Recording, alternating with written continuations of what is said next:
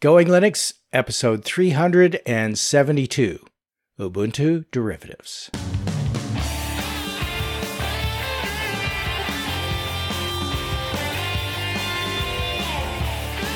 Welcome to the Going Linux podcast. I'm your host, Larry Bouchard. And I'm your co host, Bill. Whether you are new to Linux, upgrading from Windows to Linux, or just thinking about moving to Linux, this podcast will provide you with valuable information and advice that will help you in going Linux. We hope that you find this and all our episodes helpful in learning about Linux and open source applications and using them to get things done. In today's episode, Ubuntu derivatives. Hi, Bill. Hey, Larry. So, how's your day so far? yeah, doing okay. Um, yeah, uh, with our usual uh, hiccups in trying to get the podcast started, I think we're good. Um, you've got a new test machine, which I think was part of the problem here. But uh, uh tell us a little bit about your new test machine. Yeah, the I got a call from a friend who said that uh, a person was wanting to get rid of um, their uh, old computer, and would I be interested in? I said sure. I was figuring I was going to get a really ancient machine, but it's not as ancient. And I asked when I when I got it, um, I saw that it was an i5 and with six gigs of RAM, 160 rust drive with okay. Intel graphics. Uh huh. Not bad. Okay, and I'm thinking yeah, not bad. So I looked in. The computer is older. It's uh, four to six years old, and uh, but it's still an i5 64-bit processor. So I, I I called the lady up because everything worked on it. it it's yeah. a, a, Dell Optiplex 790. Okay. And a little uh, little mini tower, and I, I asked her. I said, uh, "Why are you getting rid of this?" I said, it, you know, it had Windows 7 on it, which, you know, I took care of that really quickly. Right. Okay. Um, and, uh, she said that the Microsoft, uh, had, or she had went to a Microsoft store or wherever, and they said that her machine wasn't beefy enough to run, uh, Windows 10, and if it did run it, it would run it really poorly. Huh. And I'm like, so I'm like, uh, I don't know if that's true. Uh, so I started looking around before I blasted the Win 7 off, and I noticed uh, something interesting.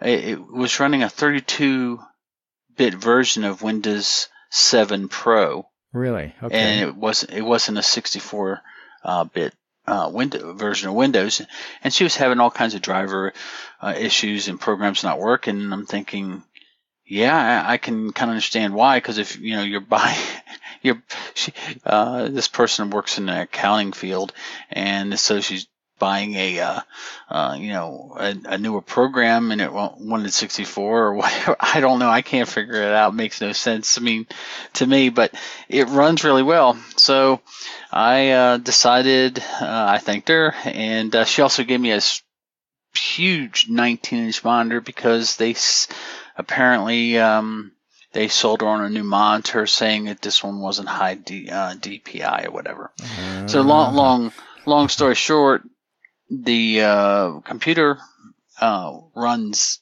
really, really well. There's nothing wrong with it. Uh, I think what you said was they're just interested in, in selling new hardware. It runs great. Uh, I mean, really great. I, and I, I, find it hard. I think they might have sold her a bill of goods. Uh, you know, I don't see any reason why I couldn't run Windows 10. Well, maybe I can. I don't know. Maybe the Intel graphic. I don't know. I mean, all I know is that everything I've thrown at it, including everything we're getting ready to talk about, has run really, really well. The only thing I would change on it and I think I'm going to, as I'm going to buy, since it has, uh, you know, a standard hard drive, or I like to call them the rust drive, I want to put a SSD in it. Um, that should really speed up. I mean, it, oh, yeah. it has enough horsepower. It has enough horsepower. It has four cores, you know, um, and six gigs of RAM. Yeah, that's not a huge amount, but that's not too far off what some of these modern uh, computers, you know, the low end computers are selling. So, all in all, uh, I, have been very p- pleased with it. I mean, it it even uh, run um, Arch, Fedora, uh, Sabayon, which is not the lightest uh, out of the group, you know. So, yeah. it it's run well. For a four, five, six year old computer, it's kind of spec'd the way you would expect it to be i5, 6 gigs of RAM, 160 gig hard drive. But 3 gigahertz is, you know, some of the lower end computers these days are, are running that or not too much more for the high performance ones. And uh, yeah. I don't know whether you can get more RAM in it or not, but if you can get it up to eight and you can put a, an SSD drive in at whatever size you want, that's almost uh, current specs, even though the computer is four to six years old. So, yeah, that thing should run just about anything. It does. Uh, about the only thing that I did before I started up um, is I, of course, uh, opened up the side and, and it was dusty, of course. Uh-huh, uh-huh. So you know, I clean, I blew it all out, cleaned it up, checked the connections, and um, so far, it's it's run flawlessly. It's, it runs really quiet. Uh, even I was talking to you. I have a Mate on it right now, mm-hmm. and I was and I was telling you I have like 15 tabs open and and uh, the, system it was only using 2.2 of the gigahertz and none of it the swap. Yeah, it's it seems like it's performing well. That's for sure. Yeah, I mean, because I I've been I've been punishing it uh, quite a bit just for uh, just to see what it, you know if I could get it to find something it wouldn't run. And uh, I think you sold me on one thing, Larry, is Intel graphics, or uh, I think AMD also has their drivers in the kernel too. Mm-hmm. I, am almost my next one because uh, I've had so many issues trying to get these NVIDIA driver these to play nice because mine has built-in Intel, but also has that discrete. It's supposed to switch, and it never did really well uh, under uh, Windows when I first had it either. So I think an all Intel machine or all AMD machine or something, but yeah, I tell you, the the Intel has just been really nice to, to get get up and running. It just you know, boom, and it runs. I'm like, now I know what it feels like to actually put. You know, have to deal with installing additional drivers and going in and fiddling with config files. So yeah, Intel's starting to make a believer out of me. Yeah, it's it's nice and smooth when you've got a computer that's designed to be compatible with Linux, or at least whether it's designed to be or not, whether it is compatible with Linux or not, determines how smoothly the installation and the running goes. And as long as you're not taxing the, the graphics with the latest uh, demanding uh, games uh, for 3D games and highest performance games, uh, Intel graphics is just fine. And as it increases in performance, it's getting better and better at running games as it well. So, better. Yeah. So I'd be interested to see what you do about your gaming um, uh, predilection. I was going to say addiction. Maybe you're not addicted, but predilection to gaming uh, on this machine and see what actually comes out of it, whether you decide to go virtual machine for games or something else. But hey, um, we'll see. Yeah. We'll see where it goes. We'll so, um, this this lady who provided you with this essentially brand new five year old machine. Yeah. Um, I hope she gave you a good price on it. Free. That's a good price. She gave it away for free and she went to the Microsoft store and they sold her on new hardware and a new monitor and she still gave away her old computer to you for free. What did Microsoft end up selling her? Okay, so she didn't. First off, she, if I hadn't have taken it, she was just going to scrap the whole thing and send it to a landfill. A perfect, oh. yeah, yeah. The horror, the horror. The um, so she, uh, they, of course, since um, she's into accounting, they she she got another, I guess, a little mini tower. Uh, I, I think it, it has like I think she said 16 gigs of RAM, mm-hmm. um, a SSD, a storage drive, uh, the highest i7 because she said she almost went with an i9, and I'm thinking that's a lot of overkill for a counting machine. But the one thing she was irritated is it doesn't have a optical drive. and uh, so she, uh, I think she either had to have them put it in or it didn't come with it, so she had to buy an optical drive. Uh, she bought a, uh, I think it was, she said like a 20 inch um, 4K monitor that that'll run those spreadsheets just fine. Yeah, I mean, she was very proud of it. I'm like, uh, but the monitor you have that I'm actually looking at right now works really well. I, have used it for some office stuff uh, for work. Um, mm-hmm. And mm-hmm. she's like, no, they said it needed to be higher definition. And you know, I, I don't know what else it has in it, but it, yeah, she said it put her back about 20, 2300 bucks. Okay, I can see that with the monitor and everything like that. Um, and I know she probably bought the service plan and everything else like that. So, uh, thank you, Microsoft. I'll take a free computer. Yeah, exactly. Congratulations, Microsoft, on a um, an oversold. Uh, yeah, uh, uh, let's just leave it at that. Oh, and remember now, she they, they she she got Pro too. She was telling me because I asked her what version. Windows 10 Pro. With. Windows 10 Pro hmm. because she had Windows 7 Pro on this. I don't know what she, she's planning to do with it, but apparently thing has enough horsepower to run spreads uh, spreadsheets for NASA. I don't know. The um, the one thing that I did find interesting is that uh, the first thing um, that she uh, commented on is that um, because she deals with uh, people's uh, accounts and stuff, um, she wanted to make sure that it was secure and also that uh, yeah, updates wouldn't come at uh, a bad time. And so she went in and she, you know, had to adjust some privacy settings and stuff. But she said that, well, we're not exactly the fastest internet out here, and it took her like an hour, an hour and a half before the updates were finished. oh yeah, okay. Well, I can understand why she doesn't want the updates coming at inopportune times if the internet is slow enough to make that yeah, an hour. Yeah. The, the, the, she has a business uh, plan, so yeah. I'm sure it's a little uh, better. But what she uh, she was asking says, well, how does this get into updates? Uh, I had to think back. I guess yeah, back in Windows 7 stuff, you had to actually uh, I don't know use a disk or whatever. But anyway, I told her it's it's pushed to her automatically, and she wasn't too keen on that. Mm-hmm. But uh, I said, well, Windows 10, I said, you can defer. You only can defer, I think, is like 30 days. And Pro might be a little different, but and she didn't quite uh, like that. She says, well, what if it's just working? I don't want any updates. Well, unfortunately, you don't have an option. You have to take the updates. Um, I told her the trick. You could tell it to do a uh, metered connection, and it's supposed not to do any major up, you know, uh, downloads, uh, security updates, yes, but not the major feature releases like they do twice a year. Mm-hmm. Mm-hmm. So ho- hopefully that was helpful, but I thought it was kind of funny a Linux guy giving a, a Windows user on how not to get updates. Okay, yeah. Well. Yeah. Well, well, like I said, it, I I understand why she's using it. I'm not I'm not bashing Windows. Uh, um, not yeah, today anyway. Sounds like the uh, salesperson took advantage of of the fact that she felt that she needed higher performance on her computer. Well, I think from what I can figure out, and I actually told her, I said, um, "You're you're running a 32-bit version of Windows 7 Pro."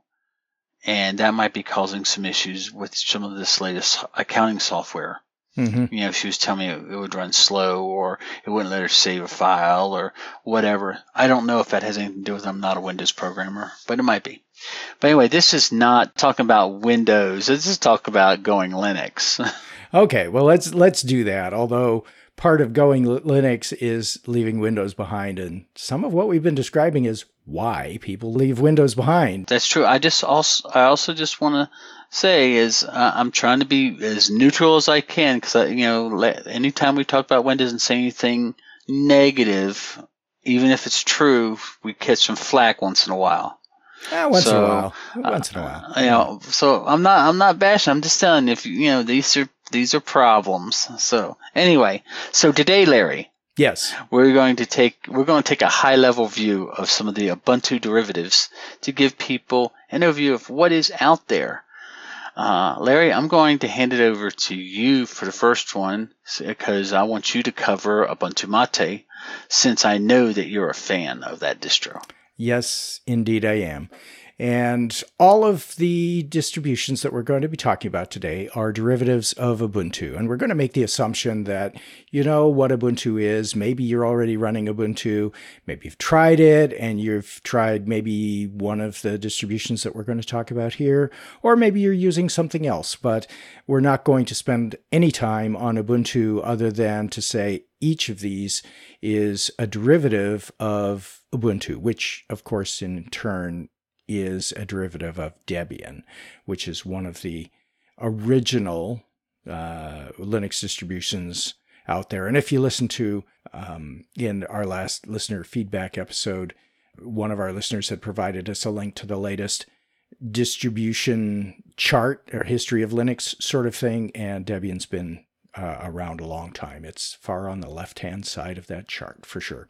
Anyway, so according to the Ubuntu Mate website, here's how they describe the distribution. The Mate desktop is an implementation of a desktop environment and includes a file manager which can connect you to your local and networked files, a text editor, calculator, archive manager, image viewer, Document Viewer, System Monitor, and Terminal, all of which are highly customizable and managed via a control center. Mate Desktop provides an intuitive and attractive desktop environment using traditional metaphors, which means if you've ever used Microsoft Windows or Apple Mac OS, it will feel very familiar. The Mate Desktop has a rich history and is the continuation of the GNOME 2 desktop, which was the default desktop environment on many Linux and Unix operating systems for over a decade. This means that Mate Desktop is tried, tested, and very reliable. The minimum hardware requirements for Ubuntu Mate are a Pentium M 1.0 GHz processor, 1 gigabyte of RAM, that's 1 gigabyte of RAM, 9 gigabytes of available space on the hard disk, uh, and if you don't have that much space, you're just not trying, or you've got a really old machine. Uh, bootable DVD ROM drive, uh, and I'm not sure that's absolutely essential these days. Uh, keyboard and mouse or other pointing device, video adapter and monitor with at least 1024 by 768 or higher resolution, a sound card, and speakers or headphones. And that's it. That's all you're required to have to run Ubuntu Mate. Which, if you look at those uh, requirements, are very, very low, uh, considering that my test machine is five, six years old, and it exceeds those by a lot. You you could probably go back even farther and still have a machine that can run Ubuntu Mate. Nowadays, we have more uh, than that in even our lowest um, uh, new laptops they sell. So, right. Um, when I saw the system requirements, I had to actually look again. Mm-hmm. Just to make sure I was reading it right. Now, I will say this was taken directly from the website because they, a lot of these guys really have sat down and said this this is what we were trying to get across, and I, I couldn't have written anything better. So uh, the founders of Ubuntu Mate are Martin Wimpress and uh, project co-founder, uh, and he's a Mate desktop developer and Ubuntu Mate project lead. And then Alan Pope, uh, he's a project co-founder, and on their website he and T-Boy. So uh, just so everybody knows, I think both of them are English, so they like their tea. So, Larry, do you do you have any thoughts on on on this uh, derivative as far as uh, you know use case scenarios? Uh, how, what would you say uh, the first time you you looked at it? Uh, did it remind you more of a Windows or an OS X machine? What's your thoughts on this? Yeah, so I've got a lot of thoughts on this. In fact, I put all of those thoughts down into a book. Uh, but um, yeah, so plug the book. Yeah, exactly. Uh, but Ubuntu Mate, and we'll have a link to the book and all of these sites in our show notes, of course. Um, Ubuntu Mate, and you pronounce it mate. I was pronouncing Mate. Uh, you know, I think it is. Um, officially pronounced mate because it's the the name comes from the yerba mate plant, so which is Ah, pronounced mate, okay. and uh, you know it's M A T E, which is in English, even English from England is mate. So I have no problem with people calling it mate. Um, anyway, uh, in answer to your question, Ubuntu Mate is the distribution that I recommend to everybody when they talk to me at first about wanting to switch over to Linux. And the reason I do that is because, as you could tell from the minimum hardware requirements, it'll run on just about any computer out there. It runs very quickly. It's easy to use and to set up in the way that you want it set up to run your computer. Um, and, you know, that's described as ease of use in most parts. Uh, and yes, it's easy to use for sure. Uh, but it's also um, something that is easy to get into, easy to install, easy to understand. And it has pre installed most of the software that most people will want to use, things like an office suite and a file manager and it was described as an archive manager in the the write up uh, from their website. But what an archive manager is is something that zips your files or compresses your files. Uh, so that's all built in there as well as all the software you'd need to get started with a computer and that's all pre-installed by default so lots of lots of things to make somebody feel at home as soon as they've uh, installed and start using Ubuntu Mate or try it for the first time, whether they're moving from Windows or Mac or somewhere else. Uh, and one of the key features that makes Ubuntu Mate so easy for me to recommend it is the fact that the Ubuntu Mate Tweak program, which is part of their control center, uh, allows That's you to nice. yeah it, it allows you to switch quite quickly and easily between panel layouts and panel for the uninitiated is the name that linux gives to the uh, bar that windows calls a taskbar and so you can put that anywhere you want you can lay the thing out like uh, like windows. You can lay the thing out like mac. You can lay the thing out like old school um, uh, ubuntu from 2010 if you want to, uh, or you can lay it out like the latest Ubuntu um, or anything else you want with the quick selection in Ubuntu Tweak of a panel layout. And you don't even have to restart the computer to make that switch. So it's really, really easy. That's why I recommend it. And that's what I think of it. Can you tell I'm a fanboy? Yeah, you're a fanboy, and and I have to say, uh, I've got it running right now, and it runs really well. So, the what impressed me was the low requirements, but what I got a bigger kick out of is you have a uh, under developers, you get a mention, and it says Larry Bouchard, documentation writer and author of Ubuntu Mate upgrading from Windows or OS X, right on their website, and I'm jealous. so the book we already described, but what they're talking about, a documentation writer, is when you go into Ubuntu Mate and you tap the uh, applications or the menu button, uh, and you type in the word help right after you do that. There's a help system built in there, and I wrote that. So it's the documentation that like that guides you through learning to use Ubuntu Mate right there on the screen, built in to the software. So yeah, so you can tell he's also a fanboy and he's a documentation writer, and I ha- and I have to say, they that uh, they do a great job. Uh, I really like. Um, where their project going, and I could safely recommend this one. You know, I do want to uh, add one thing. I know uh, people that use already use Linux uh, might say, "Well, I can if I want the Mate or uh, another desktop, I could just install it right from the repos and switch to it." And they're absolutely correct.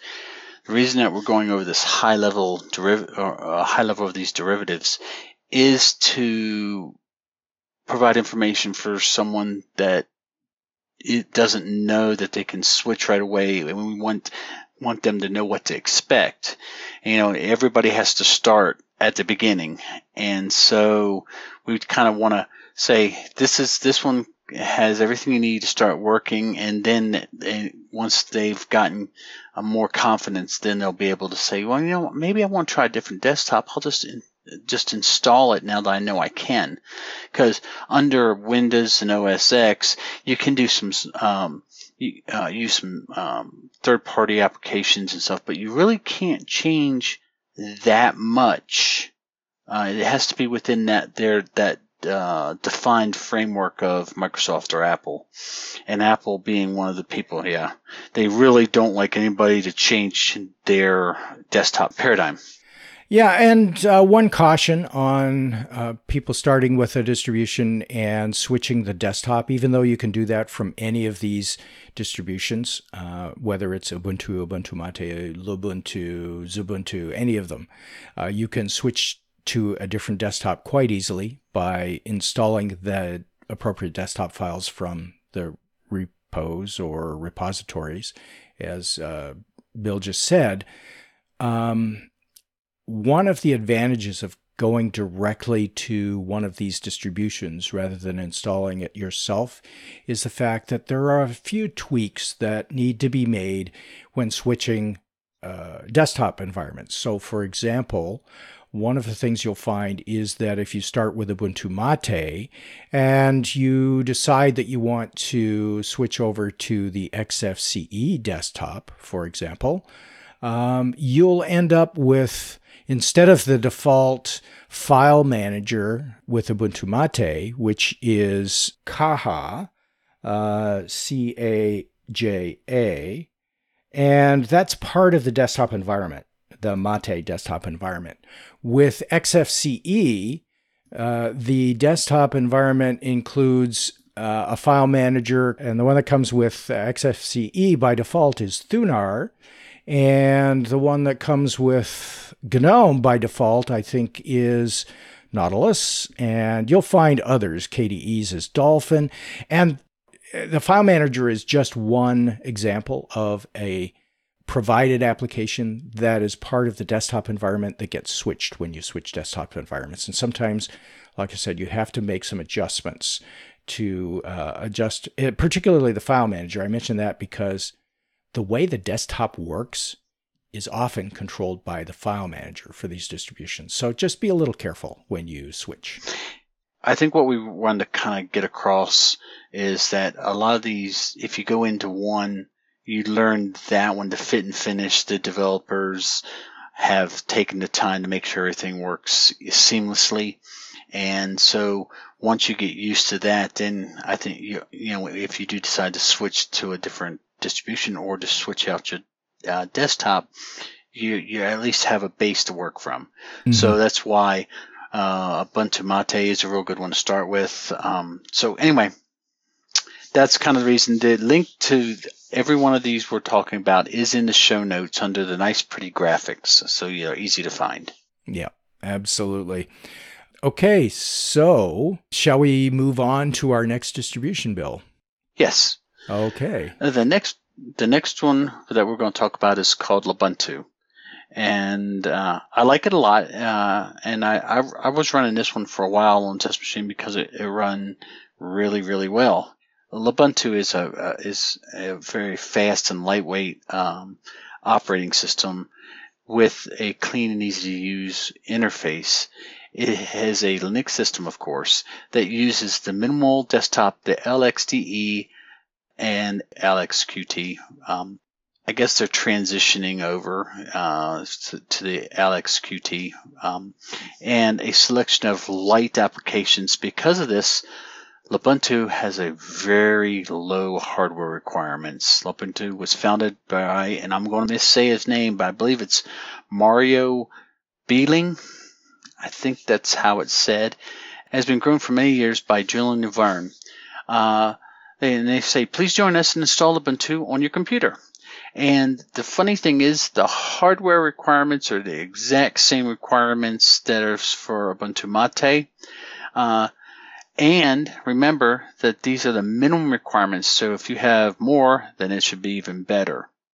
Ubuntu is a very lightweight and fast. Uh, if you like speed, it uh, this is one you should try. If you have one that's with really low specs, um, give it a look. Uh, they seem very friendly and uh, open. I um, chatted with a few of the users, and everybody seems to like it. Where I like it, that the desktop's not quite what I like, but it's uh, it, it's very usable. It has everything you need to get things done, and that's what's important.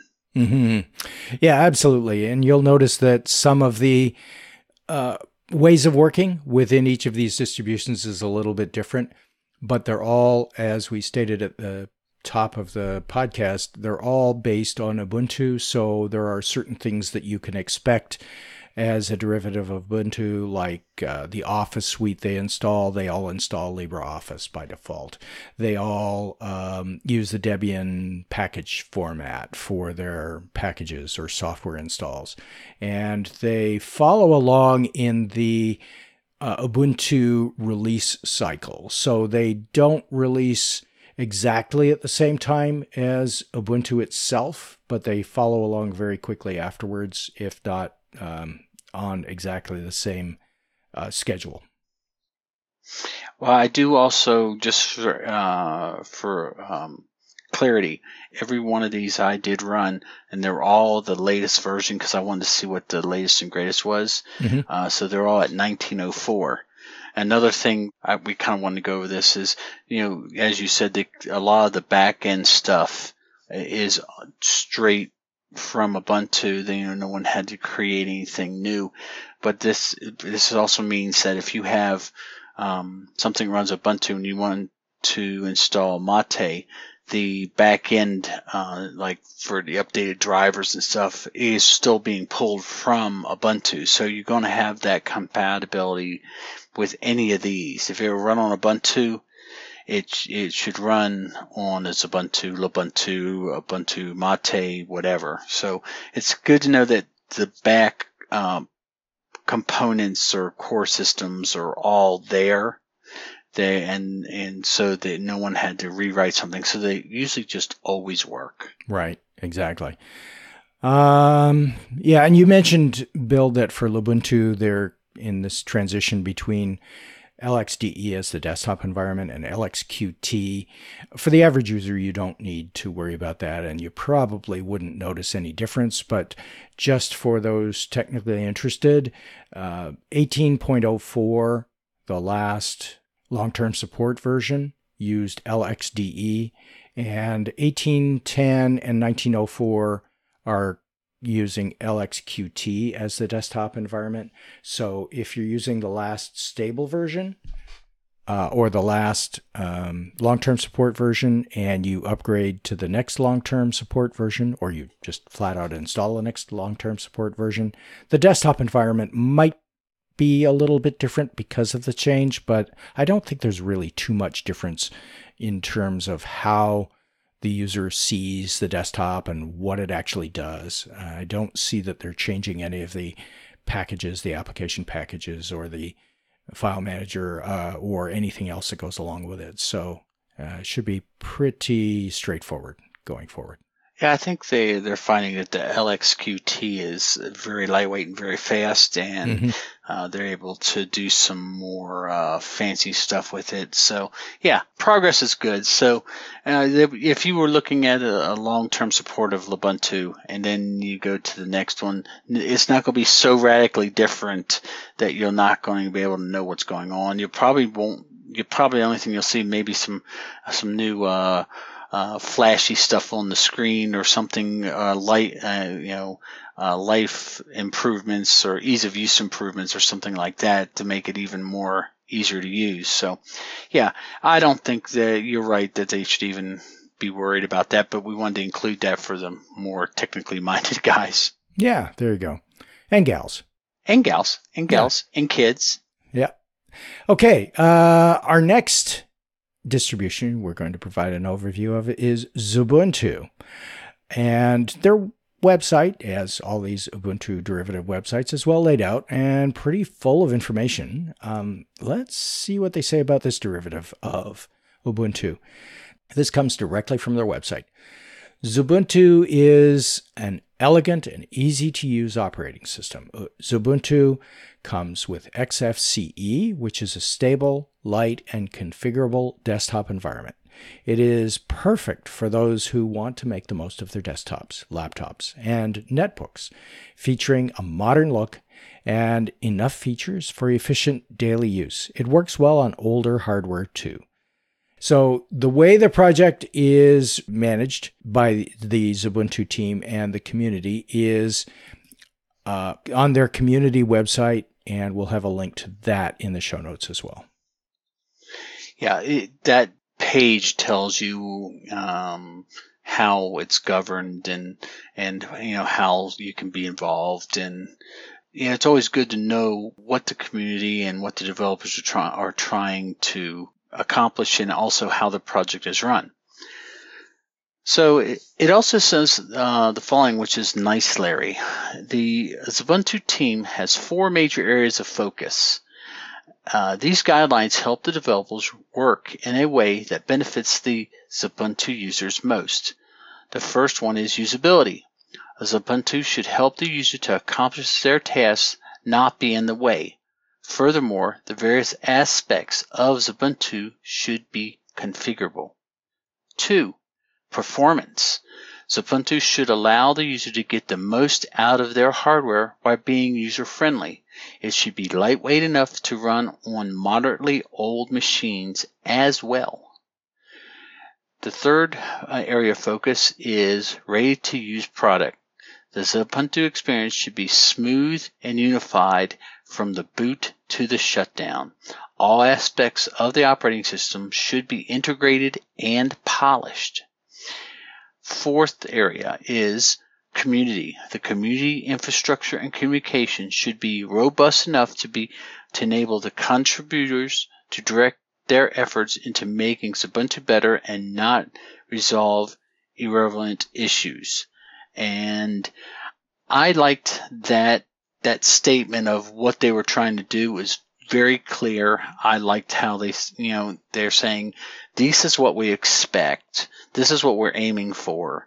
And when you look at the community page on how, you know, the project is run, you see that they're really trying to keep down any kind of conflicts. They, they just want to make the best Linux distribution and Xubuntu runs really well on my machine also. And if you haven't noticed, um, you'll see that uh, a lot of these, uh, as we're getting ready to talk about the next one, are lightweight. And uh, so, yeah, I was very impressed with it. They, they, really took the time to explain what they were trying to accomplish and um, so yeah, I would say Xubuntu. Uh, good job, folks. As far as that, I've really enjoyed your software, and it, like I said, it installed perfectly, runs super fast.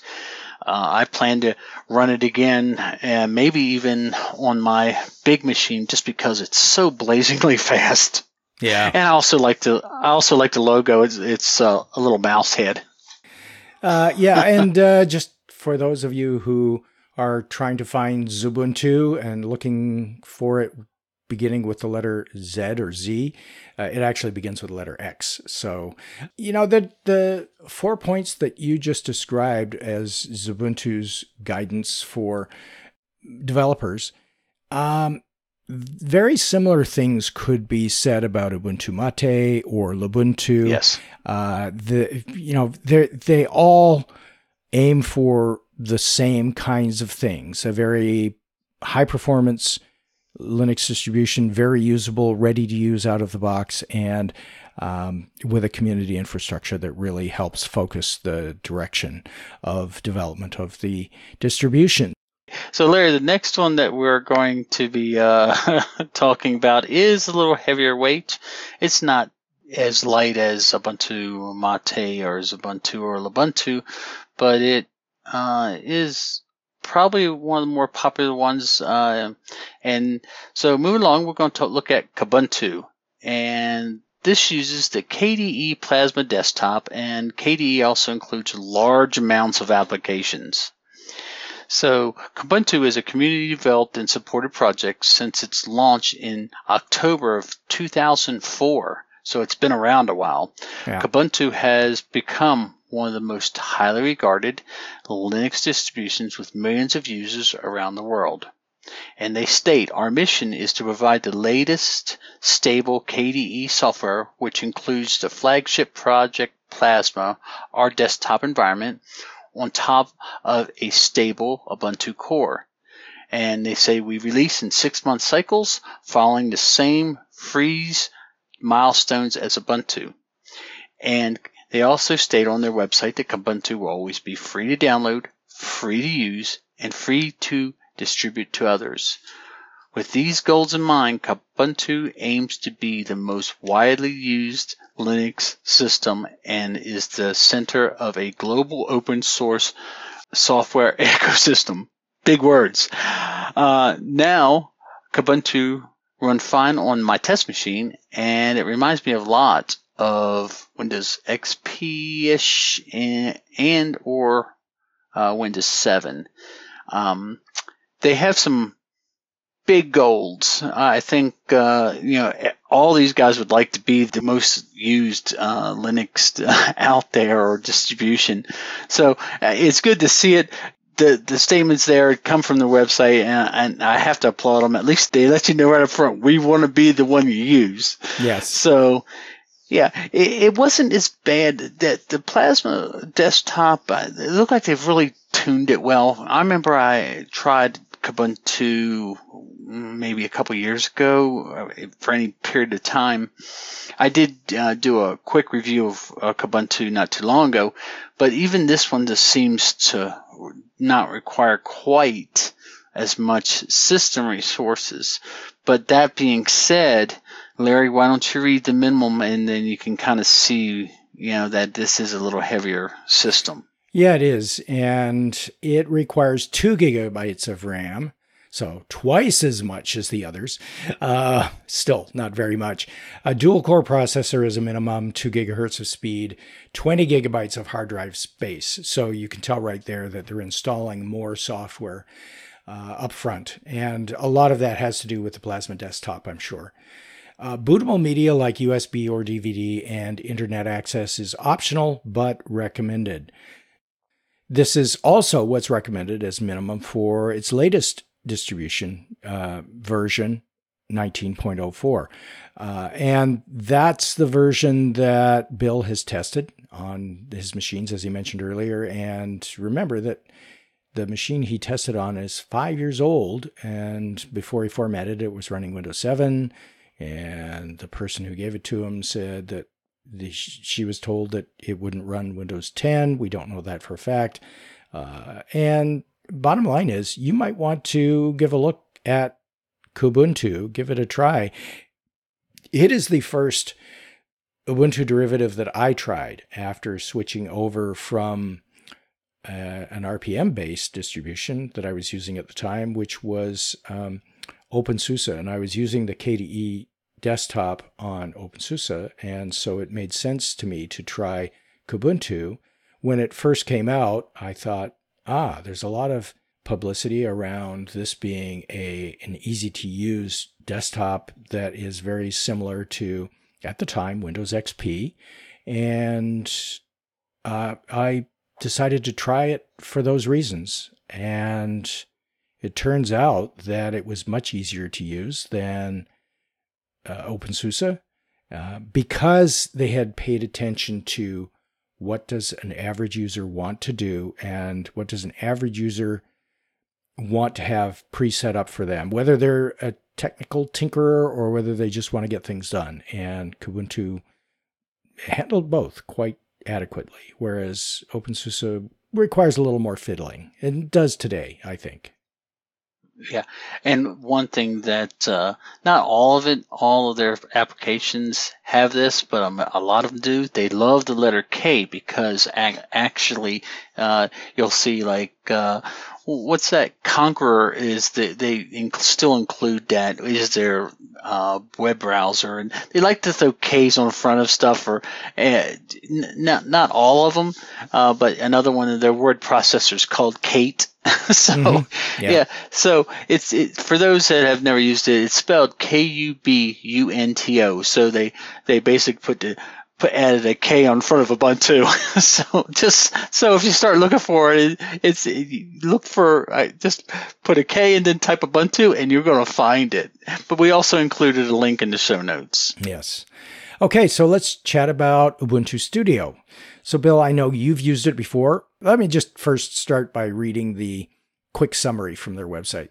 Ubuntu Studio is a community effort created by volunteers targeted towards all skill levels from beginner to pro and aims to be easy to install and easy to use, as well as provide all the tools necessary for any type of media content creation. What do you think, yes. Bill? Uh, I used uh, Ubuntu Studio for probably about six months solid. It has a lot of stuff, and uh, for from audio to graphics to video to publishing. So uh, Ubuntu Studio, Larry, uses the XFCE desktop, and it's aimed at, as you guess, the creative types in our in our midst. Uh, and let's see what they have to say uh, from their website about you know what they were trying to accomplish with this distribution. And they and they say basically Ubuntu Studio is a free and open source operating system and an official flavor of Ubuntu. Ubuntu Studio is uh, most widely used uh, multimedia oriented GNU or GNU Linux uh, distribution in the world. It comes pre-installed with a selection of the most common free multimedia applications available and is configured for best performance for the Ubuntu Studio uh, defined workflows the audio, the graphics, the video, photography, and the publishing. They also outlined that their goals were uh, with the following statement We aim to be a gateway for users coming into the Linux world wanting to use Linux for multimedia content creation by providing applications and the documentation as well as being a portal to other GNU Linux and FOSS communities in the world. So basically, if if you are uh, wanting to make uh, YouTube videos, or you want to retouch photos, or you're a photographer, or you want to uh, create music, they have all kinds of plugins and applications, and they really are going after the creative types more than any of the other distributions we talked about. It's a pretty good uh, distribution.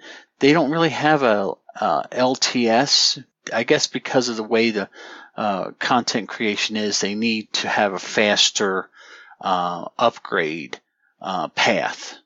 Does that make uh, sense as, uh, to you? Or yeah, I particularly don't want to have to redo my workflow every to every six months.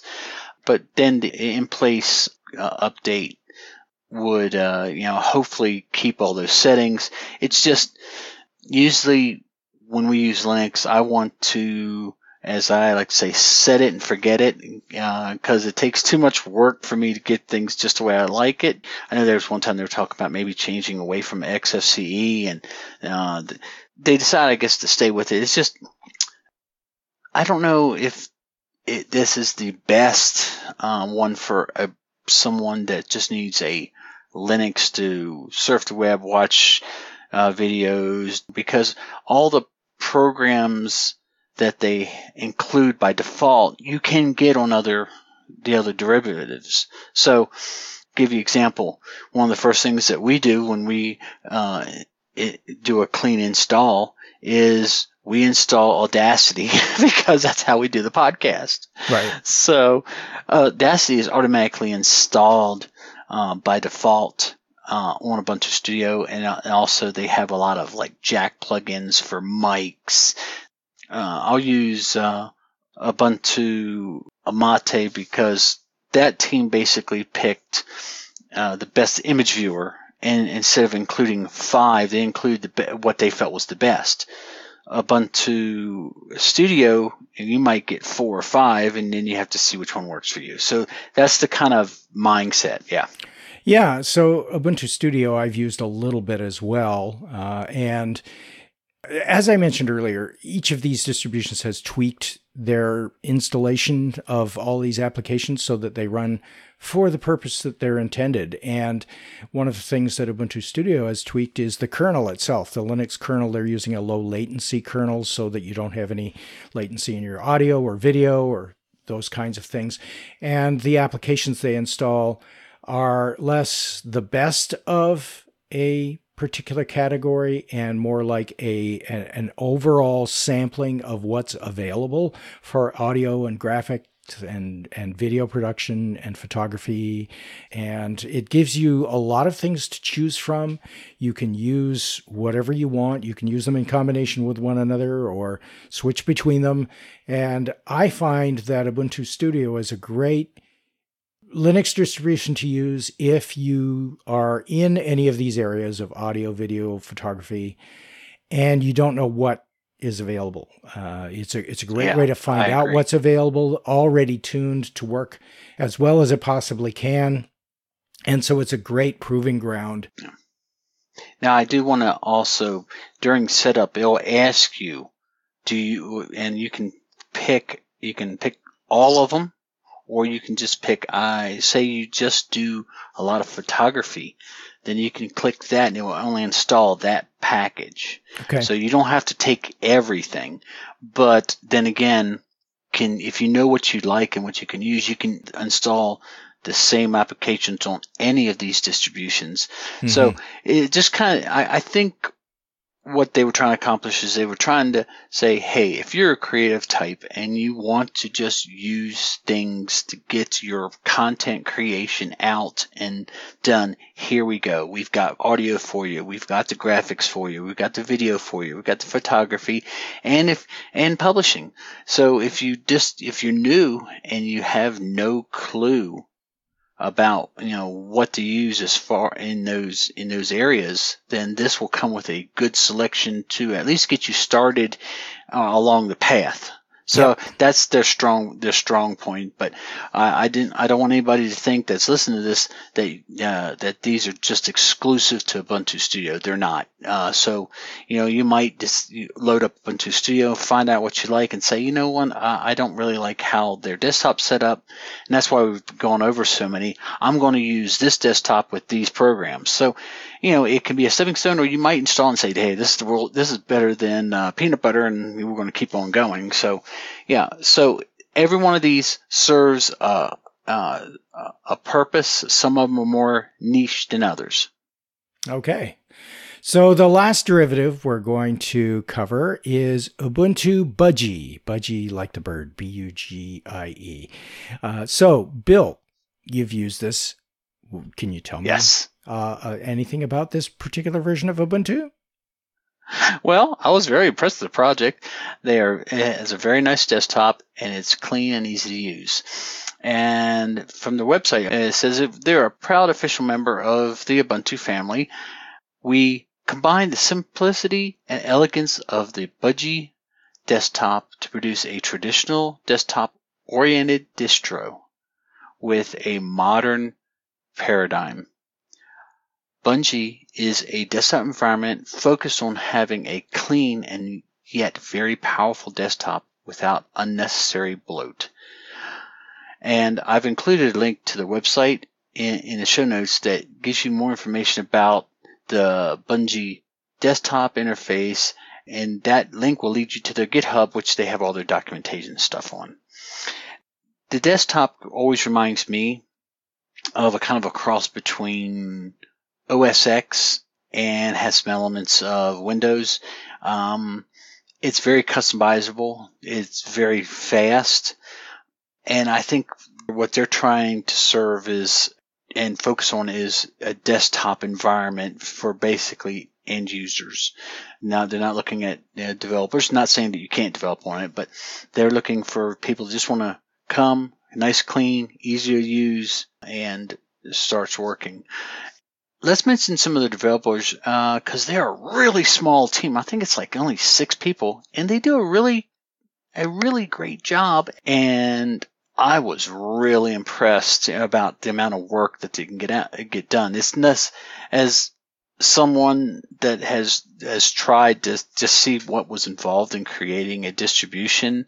Um, it, it's not just you know downloading uh, a base Ubuntu and then just you know throwing a desktop. There's a lot of stuff that goes underneath the theming, the documentation, picking of applications, um, making sure that they look right. Make you know so there's there's a lot that goes into this. So Larry, why don't you give these guys a um, uh, the, this this small developer team a shout out? Sure. Okay. So the project founder and leader is David Mohammed, also known as Foss Freedom. Uh, there's uh, the designer and developer Rohan Vilath. I hope I get these names correct, also known as Hexcube. The designer and coordinator is Udara Madhubhashana. And developer Serdar Okay, and then web developer manager Nicola Stoic, uh, also known as Grindum N, and Dustin Krysak, Bashful Robot. He's the system administrator. So there you go. Um, I did the best I could with your names. I apologize if I got them slightly differently than you pronounced them, but hopefully I was close. And just so you know, Larry, I put that on your side because if I tried to pronounce half those, it would have come off really, really bad. That's okay. So, as you can see, there are a lot of choices for your desktop, and we uh, conducted this overview to inspire you to look at some of the choices we've outlined. If plain Ubuntu is not your liking, maybe give one of these distributions a try, or all of them. Hey, they're all free. All of these distros, except for the one stated, use the same requirements as the base Ubuntu. If you are in search for a new desktop, one of these might fit your needs. Unless otherwise stated, I've tested the 1904 versions of all these because I wanted to see what the latest and greatest was and, and, what was being offered. I was impressed with what these projects have done. Anyway, I hope you guys enjoyed it. I enjoyed uh, playing with all these, and uh, if you do decide to check these out, please write us in and let us know what, how these worked out for you. Yeah, um, goinglinux at gmail.com is our email address if you want to let us drop us a line. So, our next episode, as is our tradition, is listener feedback. So, until then, you can go to our website at goinglinux.com for articles and show notes, as well as links to download and subscribe. We are the website for computer users who just want to use Linux to get things done. And if you'd like, you can participate directly with our friendly and helpful community members by joining discussion in our Going Linux podcast community on community.goinglinux.com. Until next time, thanks for listening. 73.